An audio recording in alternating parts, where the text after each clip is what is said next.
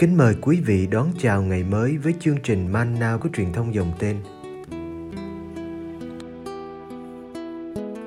Chương trình hôm nay gồm có những mục sau.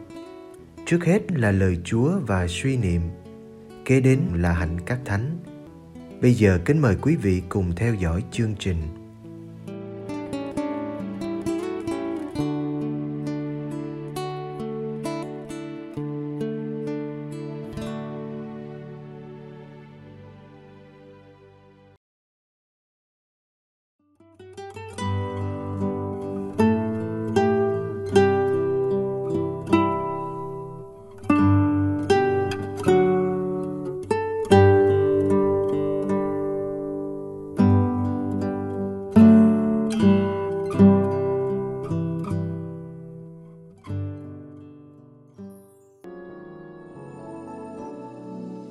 Đức Giêsu sai 12 tông đồ đi giảng.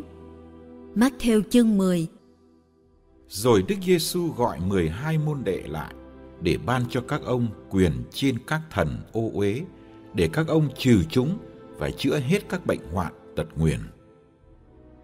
Sau đây là tên của 12 tông đồ. Đứng đầu là ông Simon, cũng gọi là Phêrô, rồi đến ông Andre anh của ông, sau đó là ông Jacobe, con ông Zebede và ông Gioan em của ông, ông Philippe và ông Bartolomeo, ông Thomas và ông Matthew người thu thuế, ông Jacobe, con ông Anphe và ông Tadeo, ông Simon thuộc nhóm quá khích và ông Judas Iscariot là chính kẻ nộp người.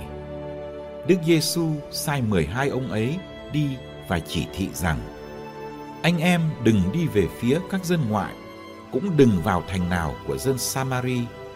Tốt hơn là hãy đến với các con chiên lạc nhà Israel. Dọc đường, hãy giao giảng rằng nước trời đã đến gần.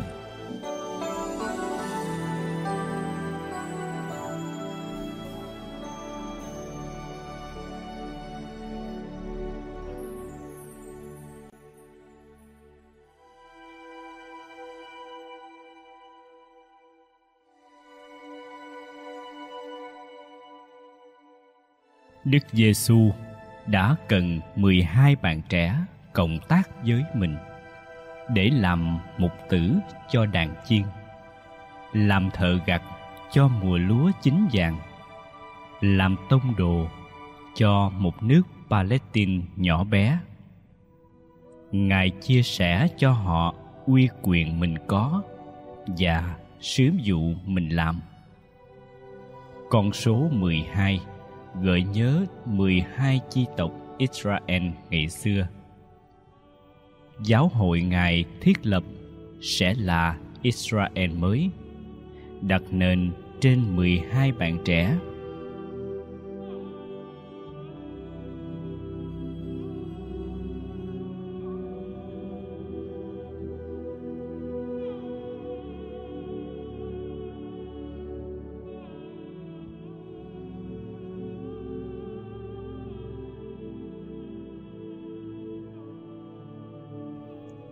Chúng ta khó hình dung khuôn mặt riêng của mỗi vị tông đồ.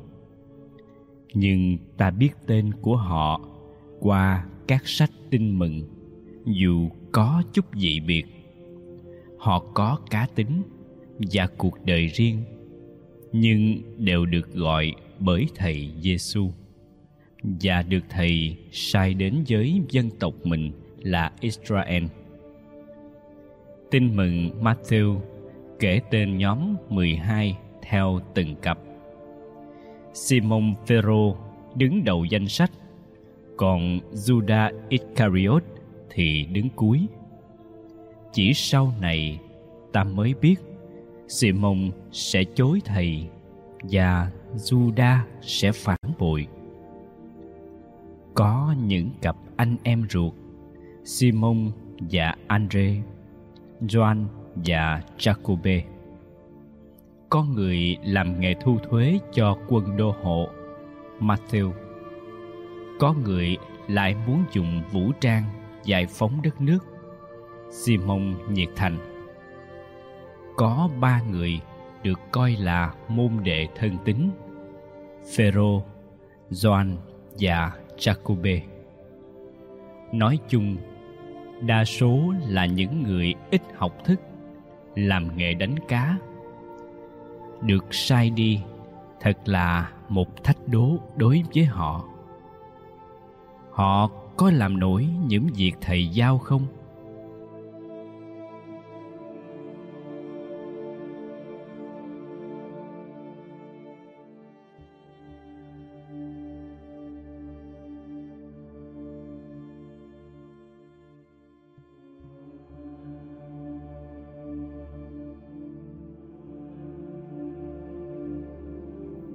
Vào thời Đức Giêsu rao giảng, nước trời đã đến gần là điều không dễ.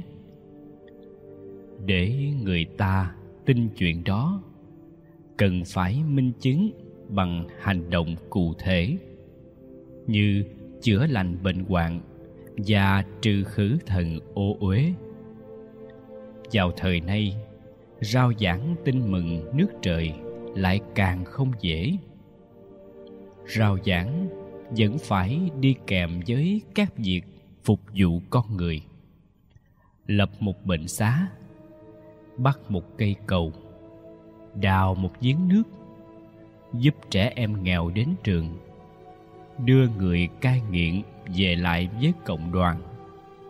Cho các cô gái lầm lỡ có chỗ sinh con và nuôi con. Giáo hội đã làm nhiều việc và vẫn còn bao nhu cầu mới mẻ. Nhưng có một việc mà xã hội hôm nay không biết là mình đang cần. Đó là được giải phóng khỏi những thần ô uế mới đang ám ảnh con người.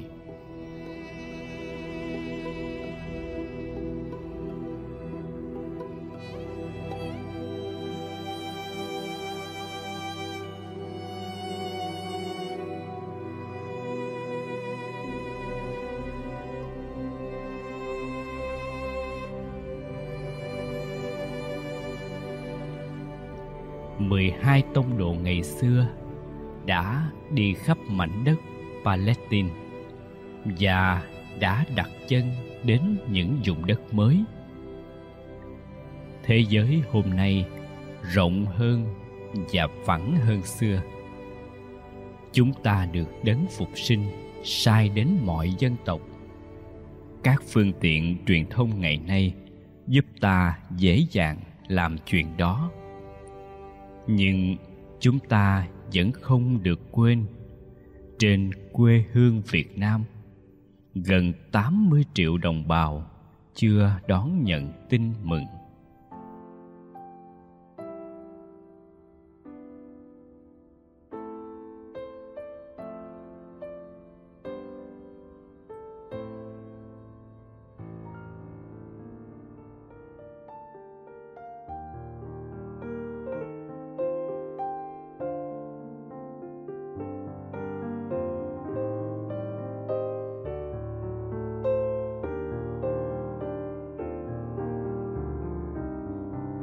Lạy cha.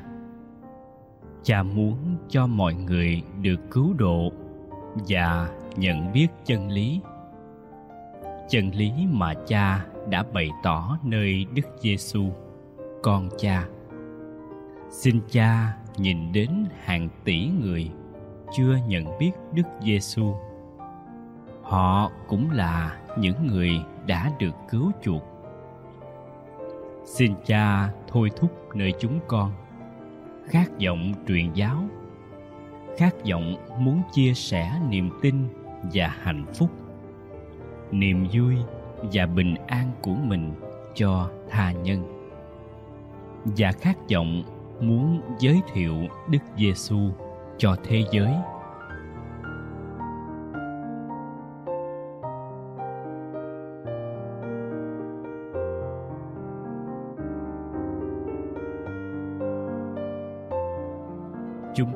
Thấy mình nhỏ bé và bất lực trước sứ mạng đi đến tận cùng trái đất để loan báo tin mừng chúng con chỉ xin đến với những người bạn gần bên, giúp họ quen biết Đức Giêsu và tin vào Ngài. Qua đời sống yêu thương cụ thể của chúng con. Chúng con cũng cầu nguyện cho tất cả những ai đang xả thân lo việc truyền giáo. Xin Cha cho những cố gắng của chúng con sinh nhiều hoa trái. Amen.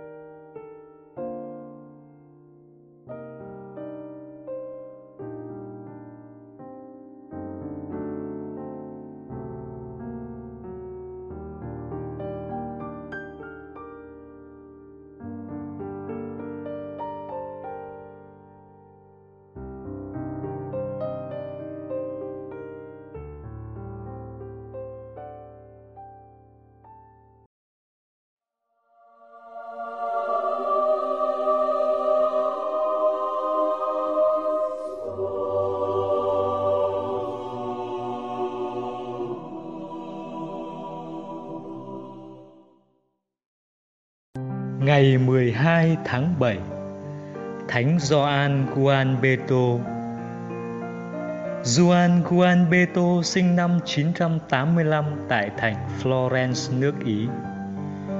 Ngài và thân phụ đã phải choáng váng rụng rời khi nghe tên Húc, người em trai duy nhất của Gioan bị sát hại. Người gây ra án mạng được cho là bạn thân của Húc bị thân phụ thúc giục và bị thúc đẩy bởi cơn nóng giận. Gioan bắt đầu tìm cách để trả thù cho cái chết của em trai mình. Gioan cảm thấy danh dự của ngài tùy thuộc vào chuyện đó. Vào thứ sáu tuần thánh, Gioan Juan Beto đã giáp mặt với kẻ sát nhân trong một lối đi hẹp của thành phố. Gioan rút gươm ra khỏi vỏ và bắt đầu xông vào tên giết người. Bấy giờ, kẻ giết húc đã quỳ xuống dưới chân Gioan. Anh làm dấu thánh giá trên mình và nhân danh tình yêu của Chúa Giêsu chịu tử hình thập giá. Anh xin Gioan tha thứ. Với một cố gắng lạ thường, Gioan Guanbeto đã hạ gươm xuống Ngài ôm hôn kẻ thù rồi đi xuống phía cuối đường. Khi tới nhà thờ của một tu viện ở San Miniato del Monte, Gioan Gaunbeto đã bước vào và đến quỳ trước bức tượng Chúa chịu nạn. Ngài xin Chúa tha tội cho mình. Rồi một phép lạ đã xảy ra Chúa Kitô trên thánh giá đã cúi đầu chào Gioan Juan Beto. Dường như Chúa nói với Gioan rằng Chúa rất hài lòng vì hành động Gioan tha thứ cho kẻ thù. Lúc ấy, Gioan Juan Beto cũng cảm thấy tội lỗi mình được tha. Một sự biến đổi bao phủ lấy Gioan Juan Beto khiến ngài lập tức đi thẳng tới gặp vị bề trên của tu viện ấy và xin gia nhập cộng đoàn.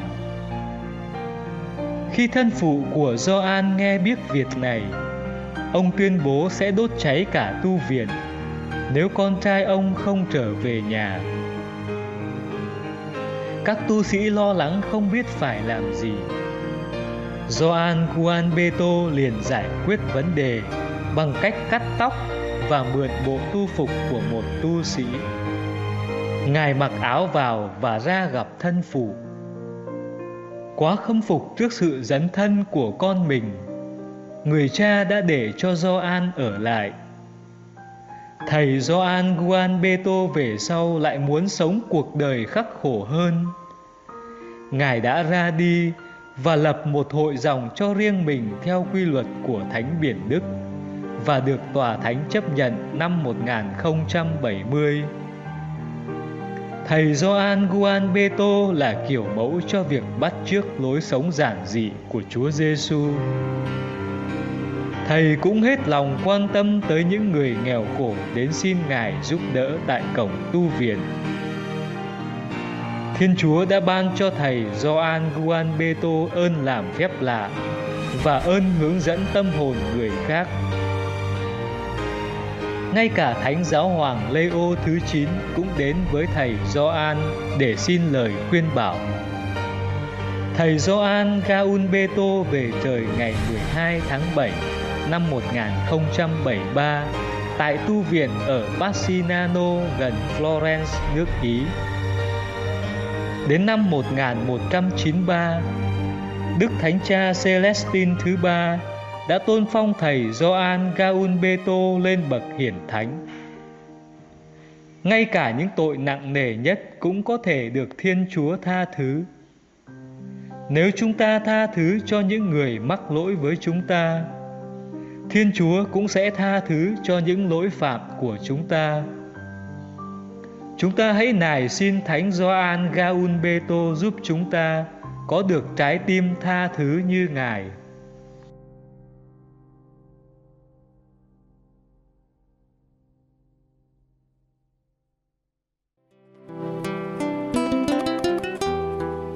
Cảm ơn quý vị đã theo dõi chương trình.